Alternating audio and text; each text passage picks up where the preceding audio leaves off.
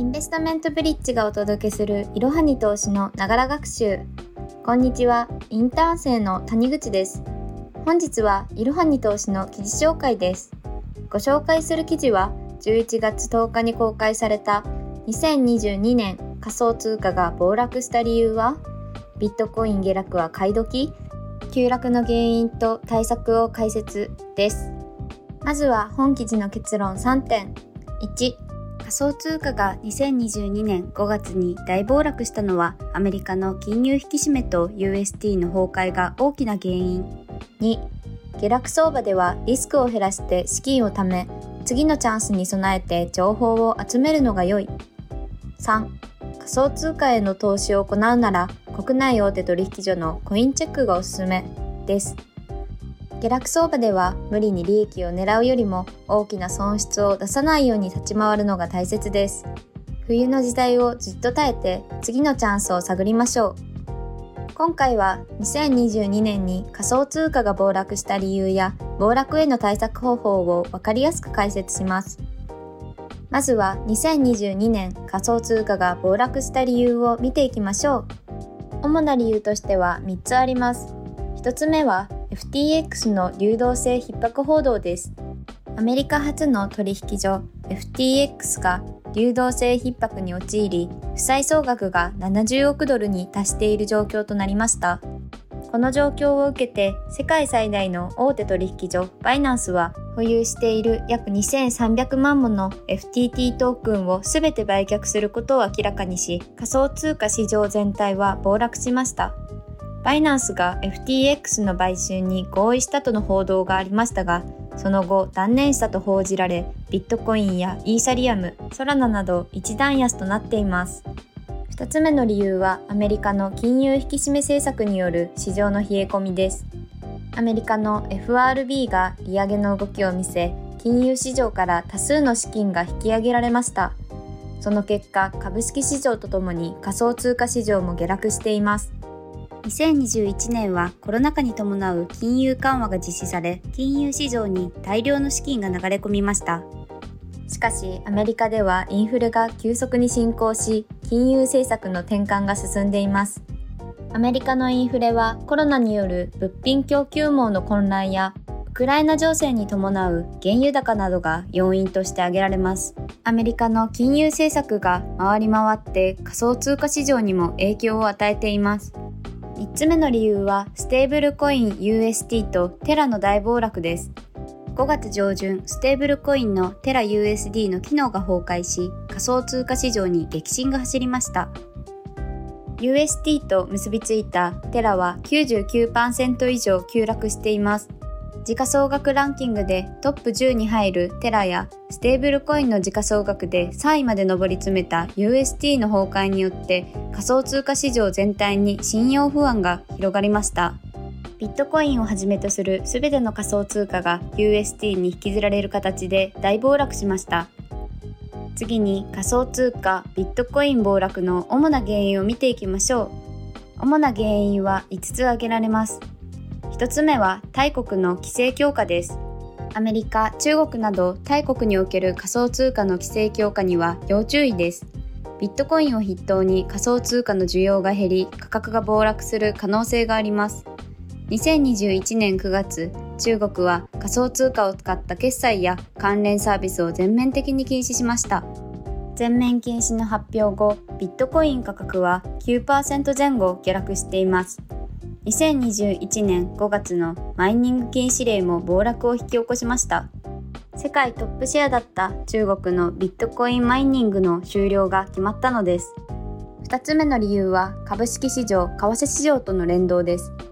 株式市場や為替市場の下落と連動し、仮想通貨市場が下落するケースも見られます。大国の金融政策に伴って投資熱が冷え込むと金融市場から資金が抜けていきます。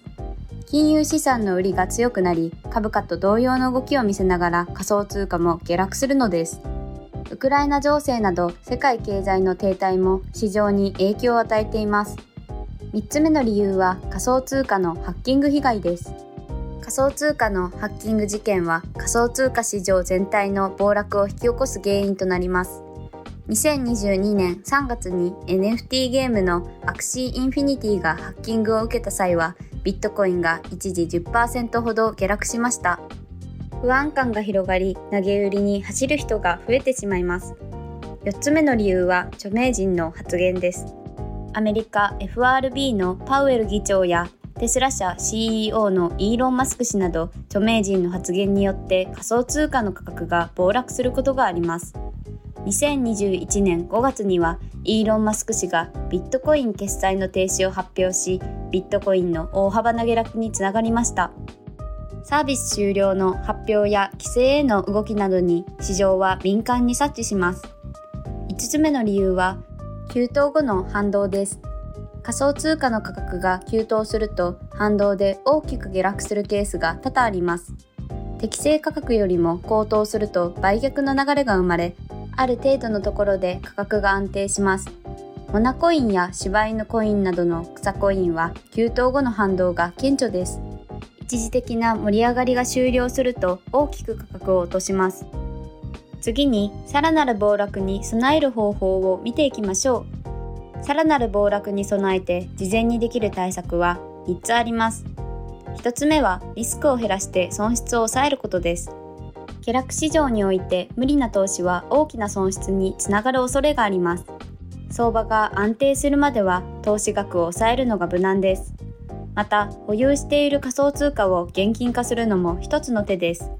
海外の取引所を利用している方はステーブルコインとの交換も検討しましょう。USDC や USDT などのステーブルコインに避難しつつレンディングサービスを使って利回りを得るのも一つの手です。2つ目は損切りラインを決めることです。損切りとは持っている仮想通貨を売って損失を確定させることです。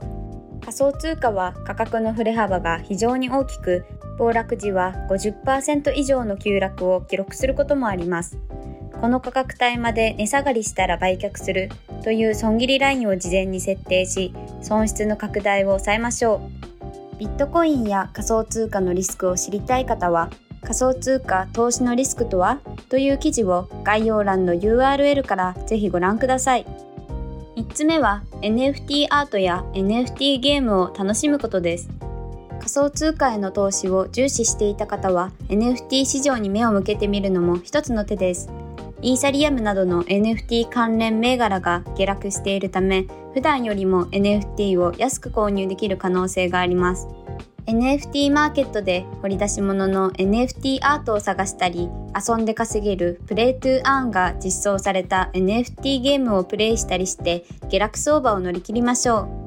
最近では歩いて稼ぐ Move to Earn の NFT ゲームが人気です。トレンドをチェックしながら次のチャンスを待つといいでしょう。次に暴落終了までにやっておきたいことを見ていきましょう。次のチャンスに備えてしっかりと準備を整えておくことが必要です。主な準備は次の3つです。1つ目は資金を貯めることです。次のチャンスに備えコツコツと資金を貯めておくのがおすすめです。暴落中は投資額を抑えつつ相場状況が良いタイミングで仮想通貨を購入できるように準備しておきましょう。2つ目は情報を収集することです。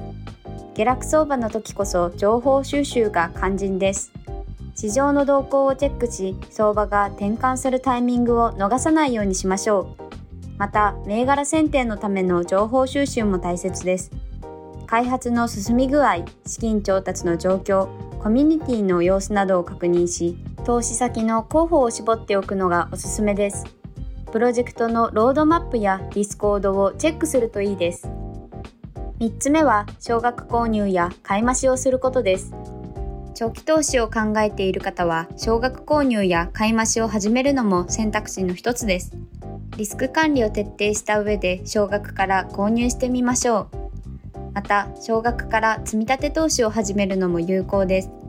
安い時期にはたくさんの枚数を購入でき、高い時期には高値つかみを避けられるため、リスクを抑えつつ資産を形成できます。仮想通貨は100円単位でも買えるので無理のない範囲で購入しましょう。次に暴落時に買う銘柄の選び方についてです。暴落時に仮想通貨を買う場合、銘柄選びが重要になります。選び方は次の3つです。1つ目は価格変動が小さい銘柄を選ぶことです。相場が不安定な時は価格変動率の小さい銘柄を選ぶのがおすすめです。ビットコインやイーサリアムは価格変動率が比較的低く大暴落しにくい銘柄と言えます。時価総額が高く活用が進んでいる銘柄を選ぶと安心です。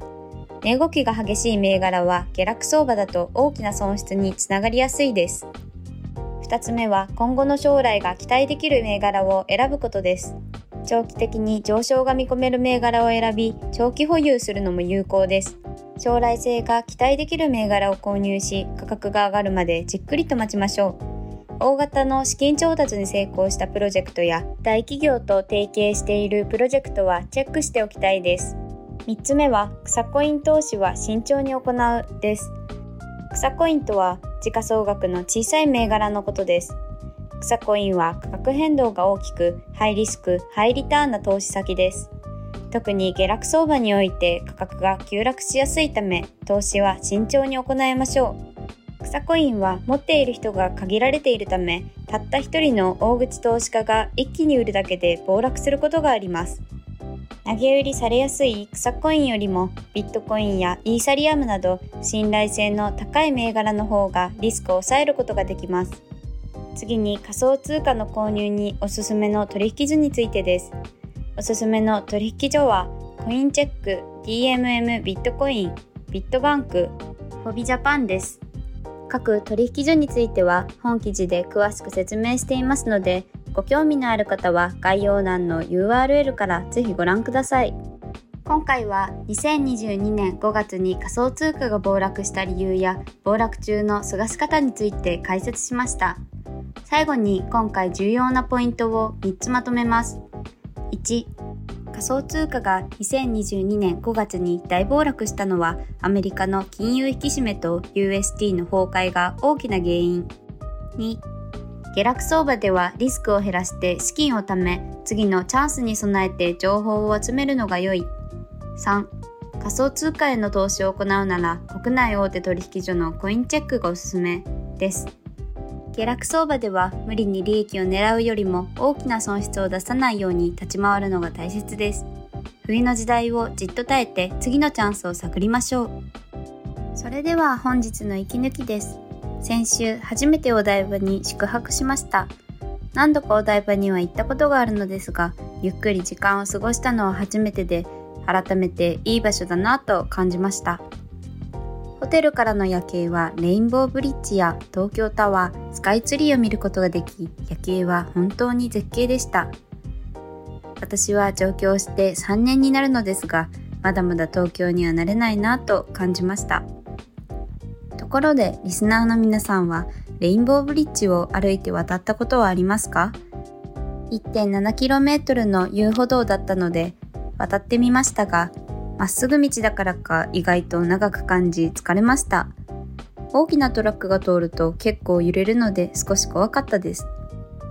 しかし、レインボーブリッジから見る景色は綺麗でいい一つの思い出になったかなと思います。お台場に行かれる方はぜひ一度レインボーブリッジを歩いてみてください。本日も最後までご視聴いただきありがとうございました。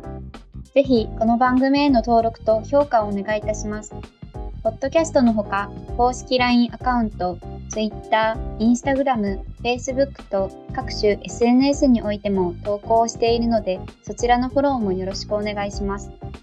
ローマ字で、アットマーク、いろはに投資です。また、株式会社インベストメントブリッジは、個人投資家向けの IR、企業情報サイト、ブリッジサロンも運営しています。こちらも説明欄記載の URL よりぜひご覧ください。